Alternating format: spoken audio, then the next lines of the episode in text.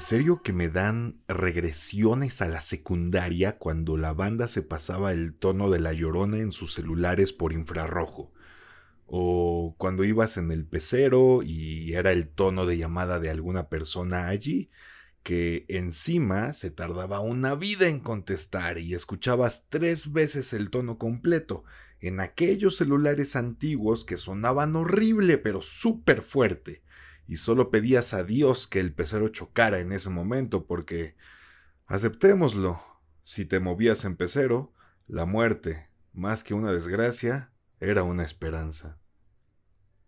Bueno, ¿en qué nos quedamos la semana pasada?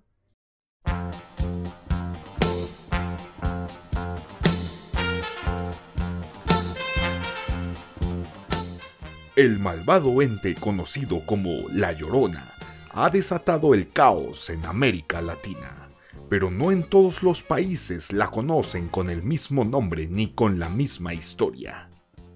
De México salió su nombre más común, La Llorona. En Colombia es conocida como la Turumama. En Venezuela es la Sayona. Pero su poder no se limita a estos tres países. Aterroriza a gran parte del continente sin piedad. ¿Serán capaces los guerreros Z de detener el gran poder de este demonio? ¡Apresúrate, Goku! El destino de Latinoamérica está en tus manos.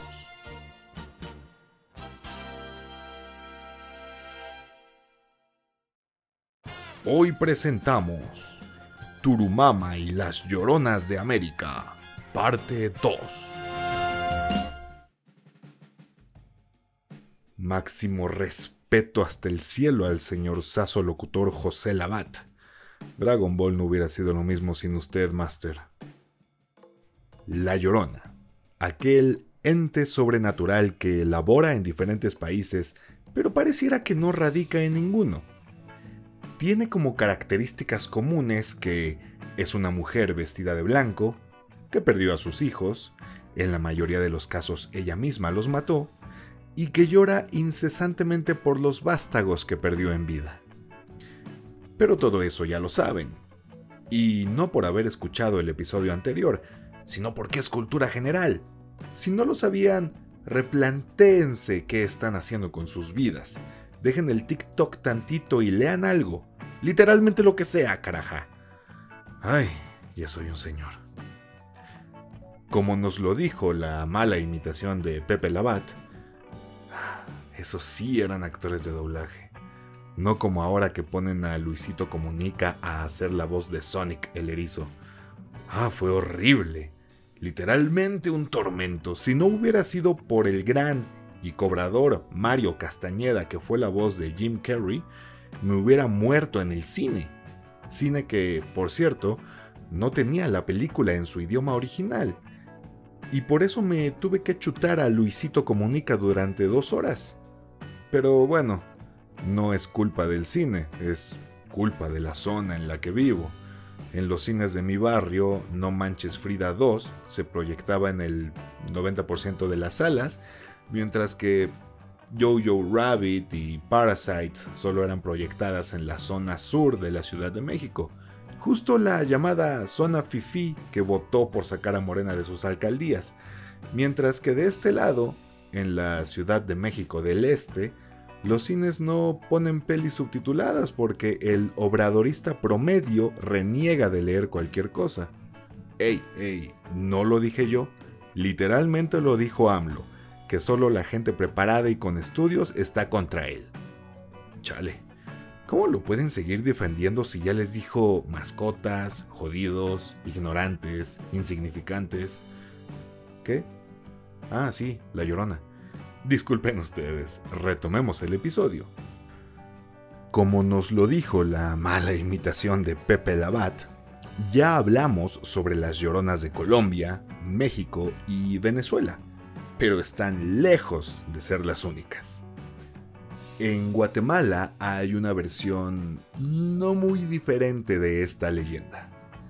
Los guatemaltecos cuentan la historia de la triste María, una joven madre que había tenido una buena vida, se casó con un buen hombre, tuvo buenos hijos y, en general, gozaba de una calidad de vida que un gran porcentaje de la población latinoamericana nunca conocerá. Por lo menos, así fue hasta que su marido murió. Su marido habrá sido un hombre acaudalado, pero es de suponer que no era muy inteligente, ya que, al morir, dejó completamente desamparada a su familia. María, de crisis en crisis nerviosa por no poder mantener a sus hijos, cayó en la locura total y decidió que, para que sus hijos no sufrieran más, lo mejor sería ahogarlos. Cosas de madres, ¿no? Acto seguido, y con la euforia y la adrenalina fuera de su cuerpo, María se dio cuenta del crimen atroz que había cometido y se autosuicida a sí misma en el mismo río.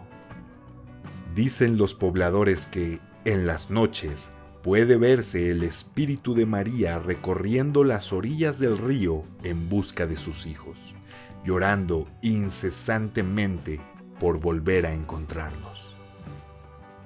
Esta llorona no muestra indicios de ser peligrosa, así que, si la ves en tus tours guatemaltecos, no dudes en tomarte tus selfies con ella. Eh, digo, no es como si ella fuera a encontrar a sus hijos de todos modos. La versión de Costa Rica pura vida... No, espera, ese es Puerto Rico. La versión costarricense tampoco es muy diferente de lo común. Una jovencilla de familia pobre, a veces descritos como indígenas... ¿Puedo decir indígena, productor? Es que ya no estoy seguro, ya ve que hasta quieren cancelar a Paco de Miguel, el güey del humor más soso y tonto del mundo, pero inocente. Mejor lo omito, ¿verdad? Sí, mejor. Esta jovencilla de familia pobre gustaba de ayudar con las tareas del hogar, no como mi hermano, y cada mañana tomaba sus cubetas y caminaba al río para llevar agua a la casa. Ya ni eso podremos hacer. México está seco por todos lados. Gracias, multinacionales que succionan agua como político del erario. En su camino, la joven pasaba frente a la hacienda del patrón de la familia, y no eran raras las ocasiones en que se deslumbraba por las vestimentas de la mujer y las hijas del patrón, por el lujo, aquel que tanto odia a López Obrador, aunque su hijo menor tenga un smartphone de última generación. La joven se acercaba más y más a la hacienda hasta que la patrona la notó y decidió contratarla como servidumbre. Porque qué otra cosa va a hacer la gente acaudalada con los pobres, ¿no? Se la llevó a la capital y la expuso a la perdición y los vicios que no puedes encontrar en provincia. La joven se terminó embarazando de un apuesto hombre que, como era de esperarse, solo se aprovechó de ella y después fue a comprar cigarros para no volver a ser visto. La joven, sabiéndose embarazada, regresó a su pueblo, donde toda la gente, incluida su familia, le dio la espalda. ¿Por qué provincia? Cuando llegó el momento de dar a luz, nació una hermosa beba, a quien inmediatamente su madre arrojó al lado más profundo del río. Después del asesinato, la joven se volvió completamente loca y su llanto pudo ser escuchado en todo el pueblo. Dicen que, al morir, no pudo conseguir el descanso eterno y vaga, como era de esperarse, a las orillas del río, esperando encontrar a la hija que arrojó a su muerte. En Chile tienen una versión interesante sobre este ser de ultratumba. La Pucuyen, nombre que se compone de las palabras cuyen, lágrima, y el prefijo pu, que indica plural, o sea, las lágrimas. Supongo que es algo así como el bromas. La Pucuyen es un alma en pena, qué raro, cuyo fin, de alguna manera, es brindar consuelo a la gente cuando pierde a un ser querido. Su trasfondo es nulo, Básicamente dicen que fue una mujer a quien se le arrebató a sus hijos cuando eran muy pequeños y nunca pudo dejar de llorarles y de sufrir. La Pucuyen no se convirtió en un ánima errante en busca de sus hijos, sino que se convirtió en una especie de presagio y de guía hacia el más allá. La Pucuyen no puede ser vista por el humano, pero puede sentirse su presencia. Los perros, en cambio, sí son capaces de verla y aúllan sin parar al notar que está cerca. Dicen que si pones lágrimas de perro en tus ojos, podrás ver a la Pucuyen, pero cuidado, si tu corazón no es lo suficientemente puro, la Pucuyen se convertirá en una visión tan horrible que perderás la cordura al grado de escuchar música de banda por decisión propia. Hmm. Cuando era niño también decían que si te ponías lagañas de perro en los ojos podías ver fantasmas. ¡Qué interesante! La Pucuyen llora por todos los familiares idos, no solo por sus hijos, y lo hace para brindarles pronto consuelo a los familiares. En Ecuador, la Llorona es alguien de quien cuidarse. Su historia de vida es la misma que muchas de las otras versiones. Una mujer embarazada de alguien que la dejó, sumida en la miseria y el desamor, cae en la locura y ahoga a sus hijos. El problema con la Llorona ecuatoriana es que a la mitad de la noche, cuando ya todos están dormidos, o deberían estar dormidos, no se desvelen tanto, amigos, les hace mal. Tomen mucha agua y duerman a buenas horas. Los quiero. A la mitad de la noche, la Llorona ecuatoriana entra a las casas buscando mujeres embarazadas y roba al hijo no nato, esperando poder suplantar a aquellos que perdió hace ya tanto tiempo. La manera de defenderse de ella es poniendo dulces al alcance del espíritu. Muchos dulces para que se termine empalagando y prefiera irse. No sé, suena a un mito inventado por los hijos pequeños o, o los esposos gordos para comer muchos dulces cuando la mujer de la casa estaba dormida. En El Salvador tienen una versión bastante interesante y agresiva de La Llorona.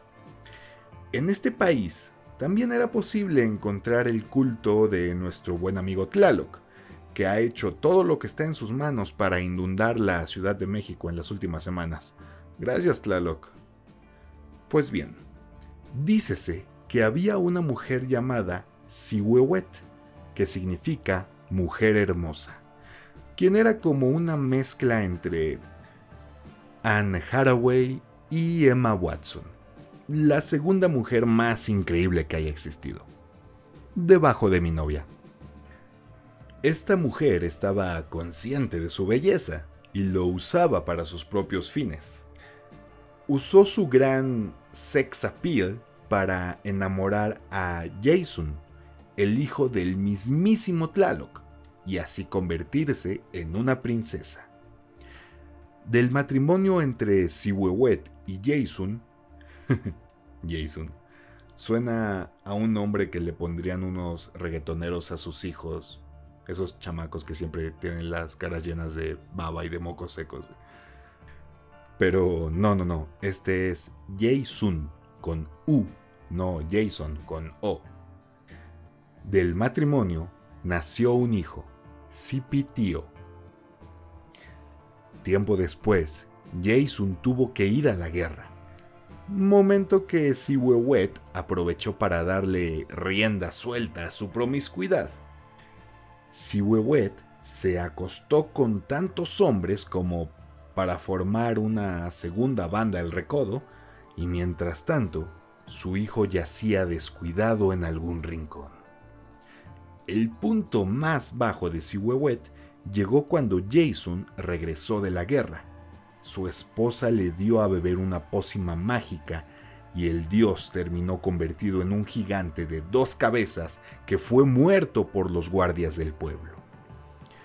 Cuando Tláloc se enteró de lo que su nuera había hecho, tomó cartas en el asunto.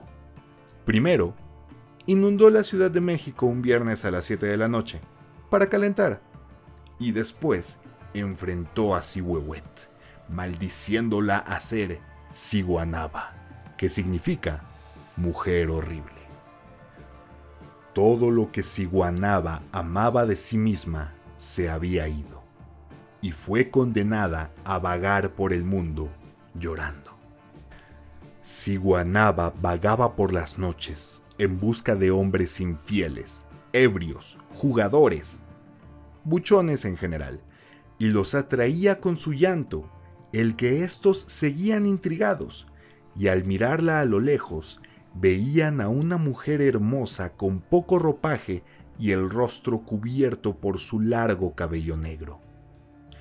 Los hombres se le acercaban esperando anotar una para el equipo local, pero cuando llegaban con el espectro, ella se descubría la cara y mostraba una horrible cabeza de caballo, mientras sus uñas crecían y se convertían en garras para, mientras que el buchón gritaba y se quedaba congelado de terror, acabar con su vida.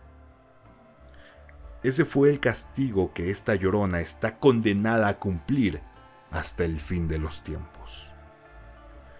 Mitos sobre mujeres errantes, presagios de la muerte, relacionadas con el agua, existen por montones. Es casi un lugar común dentro del universo de las mitologías, pero hay algo en la figura de la Llorona que ha fascinado al mundo, sobre todo a los estadounidenses que hacen películas horribles sobre ella. Y es así como llegamos al final de este conteo, pero no quiere decir que hayamos cubierto a todas las lloronas, aunque no sería divertido quedarnos a hablar sobre el mismo mito con pequeñas diferencias por más de dos episodios, ¿verdad? Lo mejor será seguir adelante y encontrarnos con más y mejores mitos, pero esas ya serán historias para otro momento. Mi nombre es Axel Bryce y te agradezco que me hayas acompañado en un episodio más de Mitomanía. Te invito a seguirme en las redes que te dejaré en la descripción de este episodio y te espero la siguiente semana con más historias.